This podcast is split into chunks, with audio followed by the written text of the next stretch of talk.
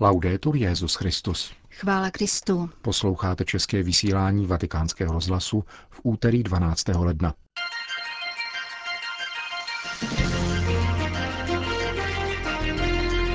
Petrův nástupce dnes kázal o zápasu s Bohem v modlitbě. Boží jméno je milosrdenství. To je název dnes publikovaného knižního rozhovoru s papežem Františkem.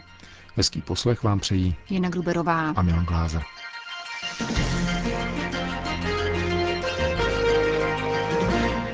Zprávy vatikánského rozhlasu. Vatikán. Modlitba činí zázraky. Brání srdce před zatvrzelostí a zapomněním na slitovnost. Poznamenal papež František v homílii při raním v kapli domu svaté Marty.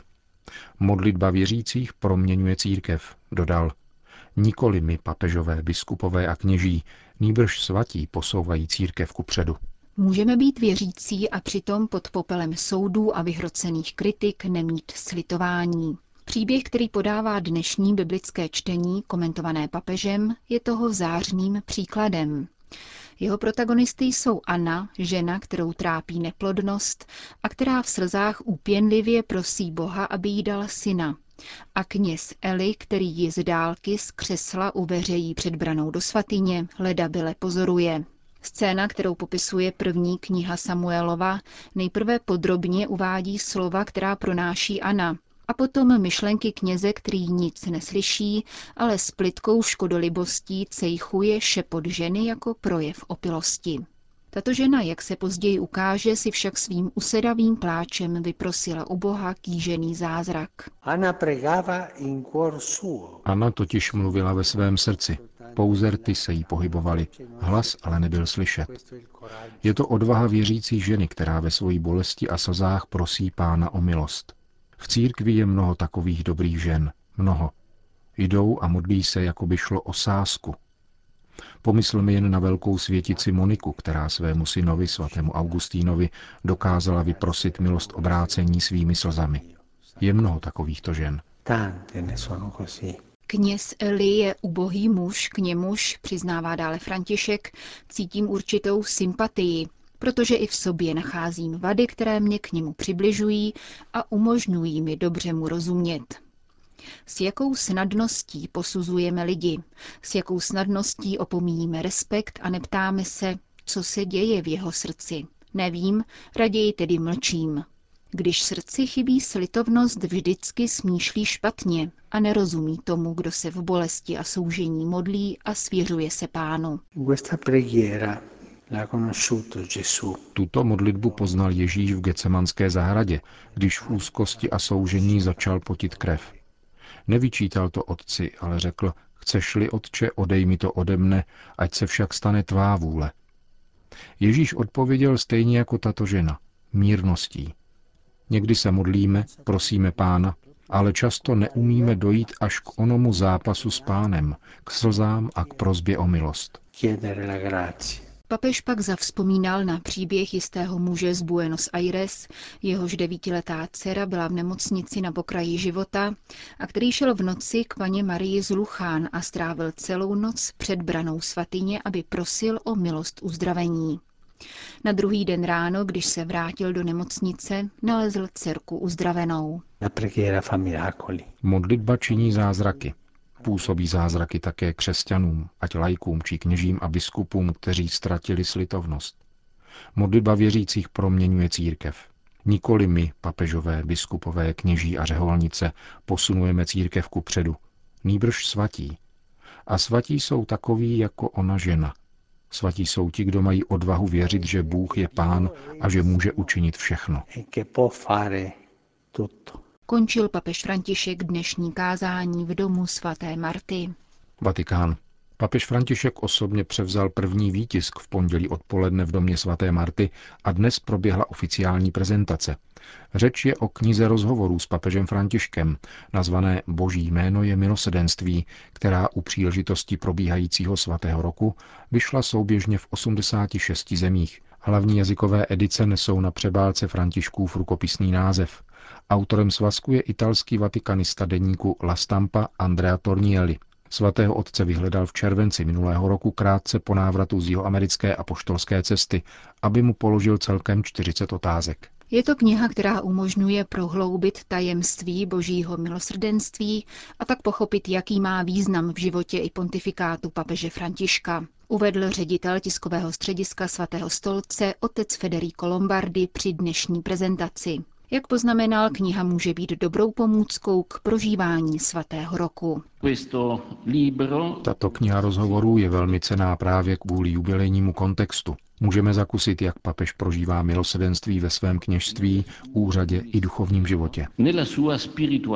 Kdo čeká, že odhalí něco neznámého, bude možná zklamán, zahájil svůj příspěvek státní sekretář svatého stolce kardinál Pietro Parolin. Nedozví se tu nic zajímavého z papežova života ani jeho názory na současnou církevní problematiku. Papež tu otevírá své srdce, bere čtenáře, věřícího i nevěřícího za ruku a vede ho, aby vstoupil do tajemství milosrdenství, které, řečeno jeho slovy, je křesťanským průkazem totožnosti. Je to svazek, který se lehce čte a vyznačuje se jedním povahovým rysem svého autora, tedy papeže. Tato kniha totiž otevírá dveře a naznačuje možnosti. Přeje si, aby se bezplatný a nezměrný dar božího milosedenství alespoň zablízkl, když už přímo nezáří. Bez tohoto daru by totiž svět neexistoval, jak monsignor Bergogliovi, někdejšímu biskupovi Buenos Aires, řekla jedna stařenka. Kniha tedy neposkytuje hotové odpovědi ani neřeší jednotlivé konkrétní případy, níbrž zve k setkání s nekonečnou boží láskou, pokračoval blízký papežův spolupracovník. František nám nejenom připomíná, že svět ztratil smysl pro hřích, nýbrž, že rovněž ztratil důvěru ve východisko, naději v nalezení světla. Naše společnost, které rádi říkáme tekutá, nejenom ztratila smysl pro zlo, ale také víru v někoho, kdo by nás mohl spasit, obnovit, stále přijímat, pozvednout po pádu.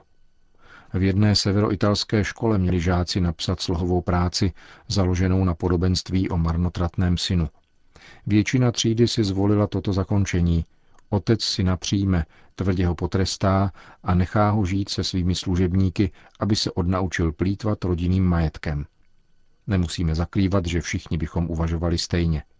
Papež ve své knize komentuje tento příběh několika výstižnými slovy. Tato reakce, včetně reakce staršího bratra, je lidská, avšak boží milosedenství je božské. Milosrdenství není důležité pouze při osobní konverzi, nýbrž také ve vztazích mezi státy a národy. Papež František je o tom přesvědčen stejně jako jeho předchůdce Jan Pavel II. po 11. září, řekl kardinál Parolin.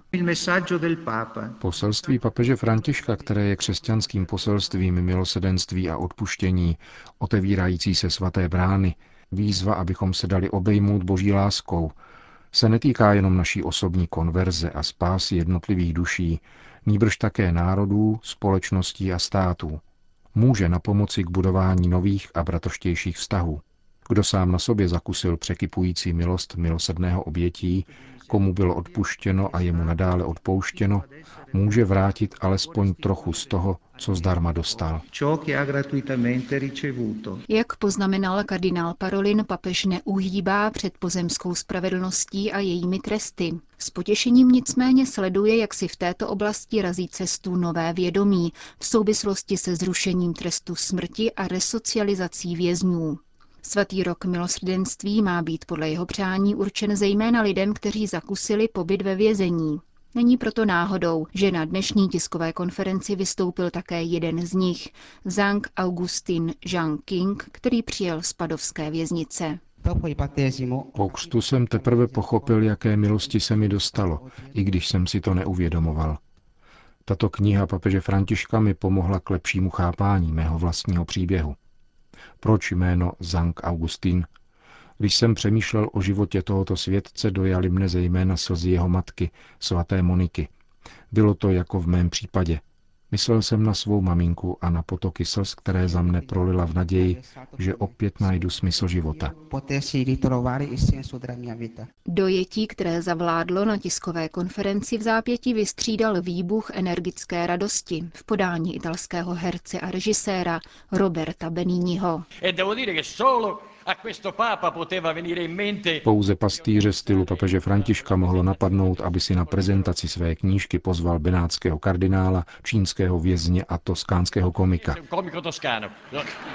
Uvedl za všeobecného potlesku svou úvahu, která navzdory nadsázce nepostrádala hluboké akcenty, včetně teologických. Herec, který v posledních letech svým nenapodobitelným způsobem šíří osvětu o božské komedii i desateru, se pak svěřil s dojmem z papežovy knihy.